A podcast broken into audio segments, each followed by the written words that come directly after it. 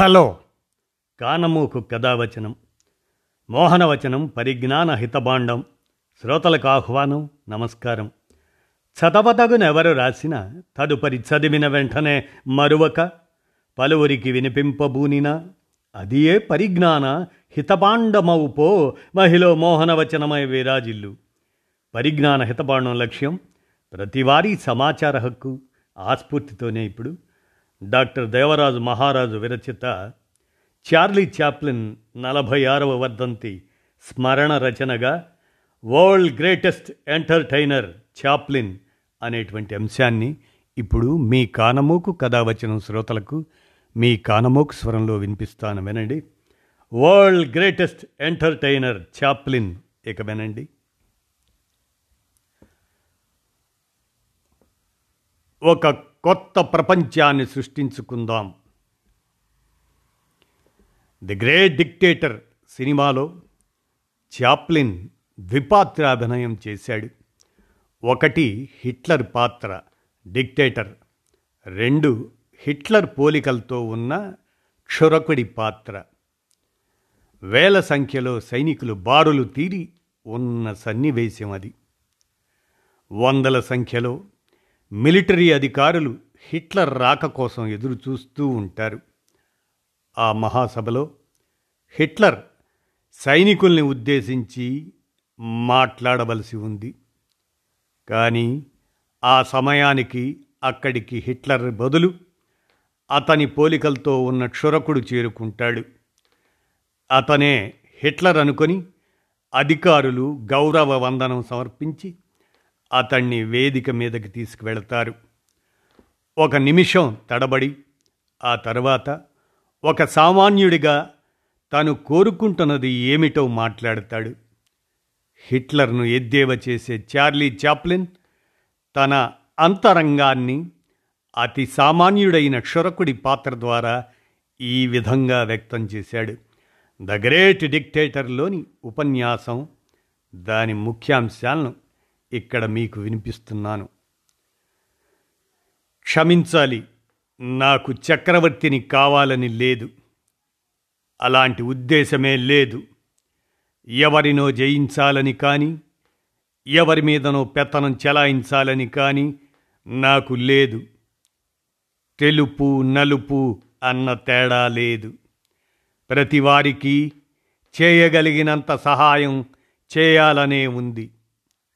మనం ఒకరికొకరం సహాయపడుకుంటూ ఉండాలి. ఎదుటివారి సంతోషమే మనకు స్ఫూర్తిని సంతృప్తిని ఇస్తుంది.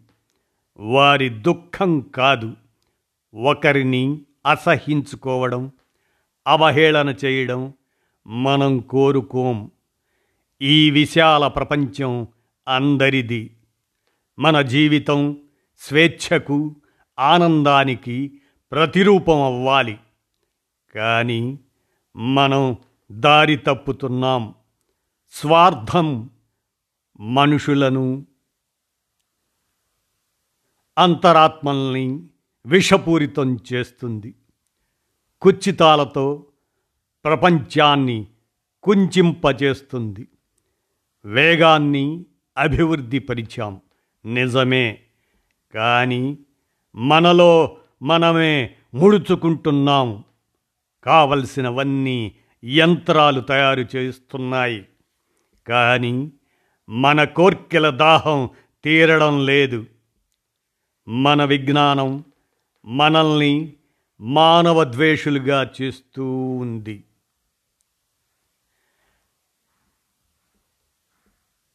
మన తెలివితేటలు మనల్ని నిర్ధయులుగా కఠినాత్మలుగా దిద్దుతున్నాయి తీర్చిదిద్దుతున్నాయి.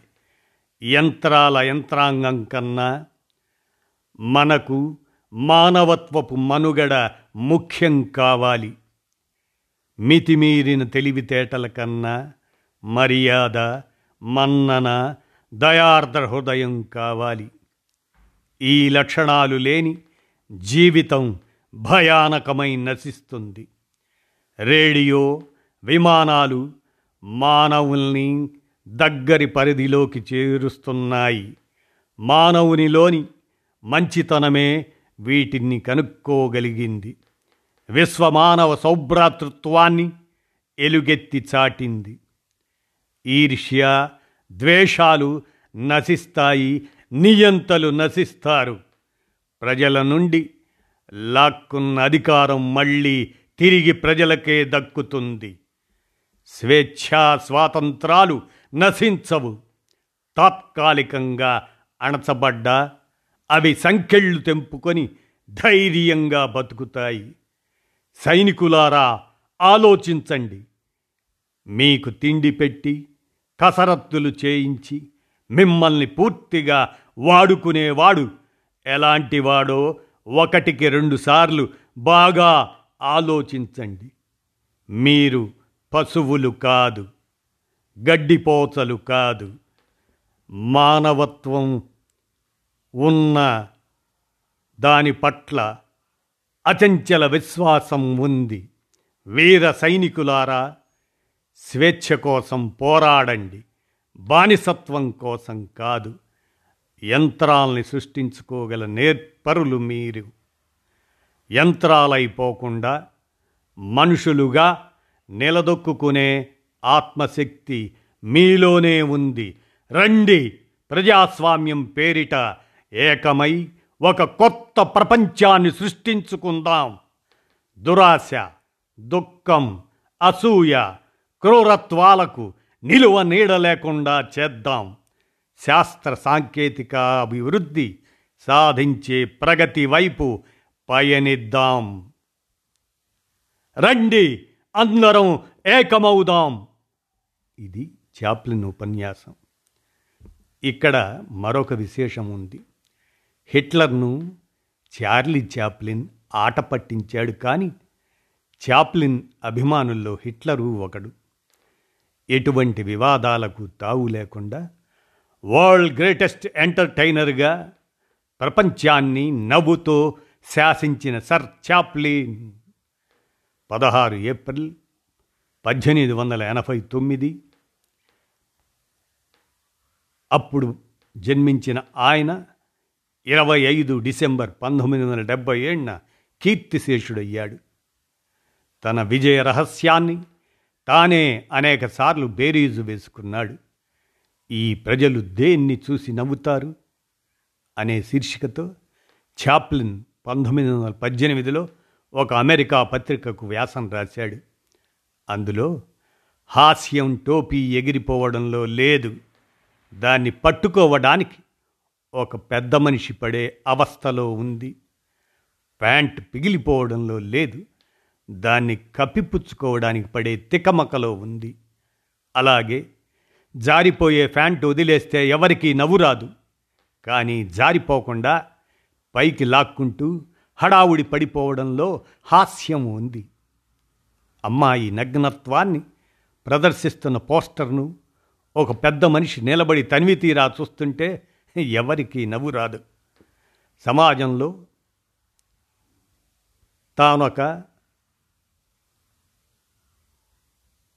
పెద్ద మనిషినని గుర్తుంచుకొని అలా చూస్తూ ఉంటే తన వ్యక్తిత్వానికి దెబ్బ తగులుతుందని బాధపడుతూ ఉండలేకపోతూ చూడనట్టు నటిస్తూ చూస్తూ ఉండడంలో హాస్యం ఉంది.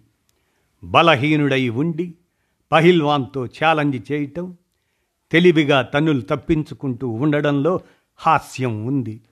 హాస్యం కత్తి మీద సాము లాంటిది. ఎక్కడ ఏ కొద్దిగా బెడిసి కొట్టినా హాస్యానికి బదులు జుగుప్స యావగింపు అసహ్యం కలుగుతాయి. ప్రపంచాన్ని తరతరాలుగా కదిలిస్తూ వస్తున్న చార్లీ చాప్లిన్ సునిశ్చిత హాస్యం ఎక్కడి నుంచో రాలేదు. జీవితాన్ని పరిపూర్ణంగా అర్థం చేసుకున్న చాప్లిన్ మేధలోంచి వచ్చింది. నూటికి పది మంది బాగా ఉన్నవాళ్ళు తొంభై మంది లేనివాళ్ళు ఉన్న ఈ సమాజంలో తొంభై శాతం ప్రజల్ని నవ్వించడానికి పది శాతం మందిని గేలి చేయడంలో తప్పేమిటి అన్నది. ఆయన ప్రశ్న. వర్గ దృక్పథానాన్ని ఇంత సులభంగా సరళంగా చెప్పిన వాళ్ళు బహుశా ఎవ్వరూ లేరేమో. హాస్యంతో మానవవాదానికి ఊపునిచ్చిన మహనీయుడు కూడా మరొకరు లేరేమో. అందుకే వరల్డ్ గ్రేటెస్ట్ ఎంటర్టైనర్ చాప్లిన్ అని doctor Devaraju Maharaju Charlie Chaplin నలభై ఆరవ వర్ధంతి స్మరణ రచన చేసి అందించిన మీదట మీ కానమోకు కథావచనం శ్రోతలకు మీ కానమోకు స్వరంలో వినిపించాను. విన్నారుగా? ధన్యవాదాలు.